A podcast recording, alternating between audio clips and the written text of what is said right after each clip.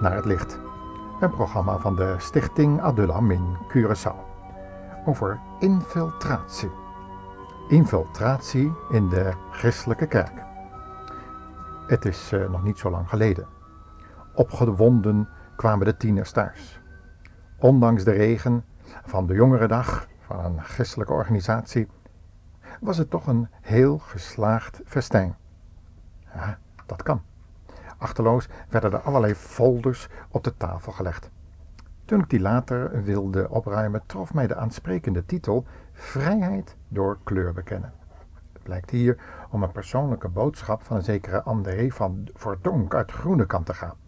Hij schrijft: Wel waren deze boeken mij en mijn klasgenoten maar op school gegeven. Om te voorkomen dat mensen zich net zo gaan gedragen als Koran, Bijbel of Torah-fundamentalisten. En elders las ik dan in die boeken dat door het instrument Jozef Rulof boeken met een boodschap over reïncarnatie, zelfverlossing en een ander zicht op de onzichtbare wereld dan de weg die Jezus Christus ons heeft getoond, daar werden aangeprezen. De foldertjes gaf ik weer terug aan mijn zoon. Hij vertelde dat ze uitgedeeld waren bij het stadion, te midden van de vele andere christelijke steentjes die daar op dat uh, christelijke gebeuren te vinden waren. Hij heeft het gewoon als iets vertrouwds aangenomen. En zo kwam deze valse, zogenaamde christelijke informatie ons huis binnen. Is dat niet rechtstreekse infiltratie? Toen deze brief werd gestuurd naar de organisatoren van dit christelijk gebeuren, kregen ze de informatie binnen dat, helaas, ondanks de waakzaamheid, dit steentje er toch tussendoor was geslopen met deze valse informatie. Ja, er is in Romeinen 13, vers 11 gezegd: Ik zeg dit te meer, daar we de gelegenheid van de tijd weten. Het is nu het uur dat we uit de slaap opwaken. Paulus schreef dat aan christenen die gevaar liepen om geïnfiltreerd te raken door de geest van de antichrist, die ook toen reeds werkzaam was en hoeveel te meer in deze eindtijd. En daar gaat dit programma dan ook over. Over onze verantwoordelijkheid als christen. Om op te letten, speciaal voor onze jeugd, wat er ons huis en in hun gedachten binnenkomt. Ja, laten we elkaar daar opwekken om waakzaam te blijven, opdat ze niet verloren gaan. Zoals de heer Jezus heeft gezegd, dat het zelfs mogelijk was dat uitverkorenen verloren zouden kunnen gaan. Verleid, beter gezegd. Want als je een kind van God bent, dan kan je wel verleid, maar niet verloren gaan. Dat is een enorme troost. Maar je getuigenis kan je wel verliezen. En iemand die niet echt wedergeboren is, tja, die is natuurlijk helemaal gemakkelijk te infiltreren door al die uiterlijke manifestaties die we zo tegenwoordig in allerlei christelijke bijeenkomsten kunnen opmerken. Alles is zinsstreling. Streling van de gevoelens, van het zichtbare en tastbare. Maar hoe is het met ons hart? Is het daar licht geworden?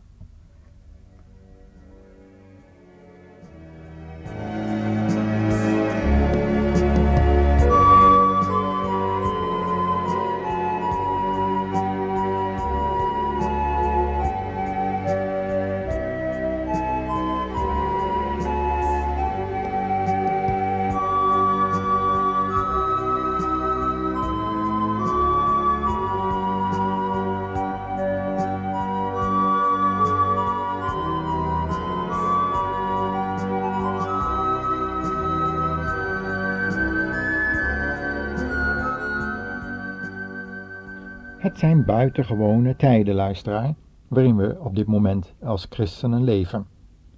De heer Jezus noemde deze tijden de eindtijd. En dat plaatst ons voor grote verantwoordelijkheden. Onmiskenbaar zijn de laatste tijden over ons gekomen. Tijden die de schrift tevoren heeft aangekondigd. De kandelaar zal zeer spoedig in Europa en in alle christelijke landen van de wereld worden weggenomen, om plaats te maken voor de antikerk beheerst door degene die zich voordoet als een engel van het licht. Zich verschuilend achter de geweldige omwentelingen op uh, politiek, wetenschappelijk en sociaal gebied, die zich in deze eeuw voltrekken, bereidt Satan de grote afval voor in de kerken, de kapellen, de leerstoelen, de faculteiten en de daarmee samenhangende werken der christenheid. De dingen zijn niet meer zoals ze altijd waren. De tijden zijn werkelijk nieuw geworden, maar nieuw in een tragische betekenis. De einden der eeuwen zijn op ons gekomen, zoals we dat in 1 Korinthe 10 vers 11 lezen. We hebben geen behoefte aan een vernieuwde, aangepaste theologie, maar terugkeer tot hetgeen wat van de beginnen was, tot het onfeilbare woord van God, tot het ouderwetse evangelie. Zo stelt een artikel van het Brandpunt Bijbelschool in Doorn. We hebben met onze God te doen, zo vervolgt het artikel, die de tijden en de stonden verandert. We lezen daarover in Daniel 2. Nieuwe tijden eisen een nieuwe positiebepaling. Een grote scheiding is bezig zich te voltrekken. De liefde van velen zal verkillen. De grote massa zal van het geloof afvallen. En een geweldige schare verlaat, evenals Demas, de rotsbodem en het getuigenis van de Bijbel, omdat zij deze wereld lief gekregen heeft. En onze houding in de laatste tijd, hoe moet die dan zijn, beste luisteraar? Voor of tegen? Aan welke kant staan we eigenlijk? Vragen we het onszelf nog wel eens af, als we zo om ons heen kijken en de krantenberichten lezen en de hele evangelische wereld bekijken? Niemand kan twee heren dienen. De kleinste zwakheid, de geringste toegevelijkheid en de onschuldigste samenwerking met hen die aan het werk van de afval meewerken, betekent verraad aan de meester en verbinding met de geest van de antichrist. Laat ons dan tot hem uitgaan buiten de legerplaats, zijn smaadheid dragende, lezen we in Hebreeën 13 vers 13. En een van onze programma's van de stichting Adullam is daar dan ook over gegaan. Uitgaan buiten de legerplaats. Wij moeten God meer liefhebben dan alles en allen, met een liefde die offeren kan, die tot scheiding, tot vereenzaming, tot smaadheid en daarom tot heerlijkheid leidt. Zo vervolgt het artikel van deze Bijbelschool. Alleen op deze wijze kunnen wij met zegen aan de redding van verloren zielen meewerken, die nog ontvankelijk zijn voor God en zijn liefde, zoals die geopenbaard is aan het kruis van Golgotha. Het is ons voorrecht, beste luisteraar, om zielen voor Christus te mogen winnen. En u die wedergeboren bent, mag daaraan meewerken. Maar om de zonde te kunnen bestrijden, moeten we haar in ons eigen leven eerst leren oordelen. Want we hebben immers een balk in ons eigen oog. Om mensen van de dwaalleer te bevrijden, is waarheid in eigen hart dan ook erg noodzakelijk. En daarvoor hebben we zelfkennis nodig. Hoe zouden we die anders krijgen dan door schriftstudie en een biddend hart gericht op de volmaaktheid van de Heer Jezus? Om het Babylon van deze tegenwoordige tijd duidelijk te kunnen onderscheiden, moet je eerst van haar uitgegaan zijn, zoals Johannes op Patmos dat oproept, openbaringen 17 vers 3. En om God te dienen, moet je het zo doen zoals Hij het verlangt, en moeten we daarvoor Zijn wil kennen. Dat is duidelijk. We zouden eigenlijk alle ware gelovigen en vooral alle predikers die zich verhouden van de hier genoemde lasteringen en ketterijen willen opwekken om opnieuw hun positie tegenover God te onderzoeken en zich bewust te worden van hun grote verantwoordelijkheid tegenover de gemeente, maar ook tegenover de wereld. De tijden hebben zich veranderd. Het laatste uur is ingegaan. De Heer is nabij. Maar alleen voor hen die hem verwachten, zegt Hebreeën 9, vers 28. En overwonnen alleen voor hem die hem verwachten, lezen we in Hebreeën 9. En zoals hij overwonnen heeft. Openbaringen 3. De antichrist en de antikerk staan aan de vooravond van een openbaring. Beseffen we dat eigenlijk nog wel? Zijn we ons nog wel bewust van de grote gevaren waarin de kerk zich bevindt? Onze goddelijke meester heeft gezegd, waar ik ben, daar zal ook mijn dienaar zijn. Hij is niet daar waar men zijn woord bekritiseert, waar men zijn naam verlogent, ook al gebeurt dat op gecamoufleerde, listige wijze, en waar men zijn heilige geest bedroeft. Waar dat geschiet, daar staat hij voor de deur. Daar wandelt hij niet meer in het midden van de gemeente, zoals dat ook niet meer in Laodicea gebeurde. Zij heeft hem buiten de deur gezet. En nu, ach, is hij niet verraden? met een kus. Daarom zegt Openbaringen 18 vers 4 ook tot ons, ga uit van haar mijn volk, opdat gij aan haar zonde geen gemeenschap hebt, en omdat gij van haar plagen niet ontvangt. De heer Jezus zei ook, zoals we in ons vorige programma al memoreerden, wacht u voor de valse profeten, die in schaapskleren tot u komen, maar van binnen zijn zij grijpende wolven. U kunt het lezen in Matthäus 7. De apostel Petrus, die ook over de spotters in de laatste dagen sprak, zei, u dan, geliefden, wanneer u dit van tevoren weet, wacht u dan dat u niet door de verleiding van dit soort gruwelijke mensen afgerukt wordt en uitvalt van uw vastigheid. Hij zegt dat in zijn tweede brief, hoofdstuk 3, vers 17. Paulus, de dienstknecht van Jezus Christus, schreef eveneens hetzelfde aan Timotheus. Zoals we dat in ons vorige programma al gezegd hebben. Er zal een tijd komen wanneer de gezonde leer niet meer zal verdragen worden, maar kittelachtig, geïrriteerd zijn van gehoor en zichzelf leraars opvergaderen naar hun eigen begeerlijkheden. Daardoor zullen ze hun gehoor van de waarheid afwenden en zich keren tot fabels. U kunt dat lezen in 2 Timotheus 4. Aan de gemeente van Rome schreef dezelfde Paulus: Ik bid u, broeders, neem acht op degene die tweedracht en ergernis aanrichten tegen de leer die gij van ons geleerd hebt. Wijk af van hun, want de zulke dienen onze Heer Jezus Christus niet, maar hun eigen buik, en verleiden door schoonspreken en prijzen de harten van eenvoudige mensen. Een vorm van manipulatie dus. Hij schrijft dat in Romeinen 16.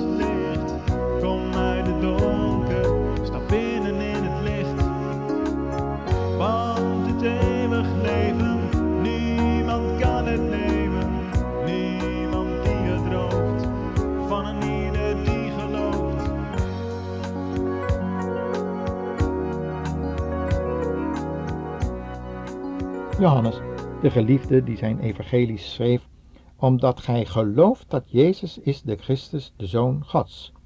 En dat in zijn tweede brief herhaalt. En dan zegt hij en waarschuwt hij, als er iemand tot u komt en deze leer niet brengt, ontvang hem niet in huis en zeg tot hem niet, wees gegroet. En Judas schreef, een familielid van de Heer Jezus, er zijn sommige mensen ingeslopen die eertijds tot ditzelfde oordeel tevoren opgeschreven zijn goddelozen, die de genade van onze God veranderen in ontucht, en de enige heerser, God en onze Heer Jezus Christus verloochenen. Hij zei dat ze zijn wilde baren der zee, hun eigen schande opschuimend, dwalende sterren, die door de donkerheid van de duisternis in de eeuwigheid bewaard worden. Zo gaan er op dit moment duizenden jonge theologiestudenten argeloos de colleges binnen van valse profeten in schaapskleren, die van binnen grijpende wolven zijn. Geïmponeerd door hoogdravende theologische terminologie, de overvloed van encyclopedische kennis en de vrome taal van valse leraars, worden duizenden van hen, zonder dat ze er erg in hebben, zelf in schaapskleren gehuld en straks op de kansel losgelaten als blinde leidslieden der blinden. Wat een vreselijke tragedie. Het nieuwe modernisme is al even vals als het oude. Het is in wezen hetzelfde, hoewel gehuld in een nieuw vroom kleed en daarom duizendmaal gevaarlijker. Vooral voor onze jonge mensen, die nog zo weinig onderscheiden kennis hebben en onderscheiding van geesten. Daarom wenden we ons nu, ook via dit programma, samen met de schrijvers van dit boekje, ons tot al Gods kinderen, tot welke kerk of gemeenschap zij ook mogen behoren, tot allen die onze Heer Jezus liefhebben en in de eeuwige waarheden van Gods woord geloven, om toch vooral geen halfslachtige houding aan te nemen, maar openlijk kleur te bekennen. We moeten handelen. We moeten tegenover die geest van de antichrist stelling nemen en tegenover zijn dwalingen en geraffineerde camouflagemethode een duidelijke houding, een duidelijk antwoord hebben. We moeten de wolf ontmaskeren en aan de kaak stellen door hem van zijn camouflagepak te ontdoen. Waar zijn de 7000 die hun knieën voor moderne Baal niet gebogen hebben?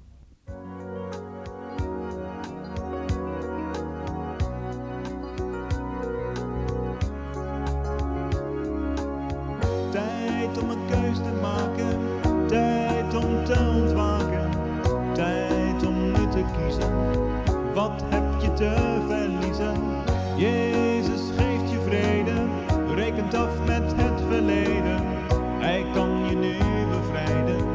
Af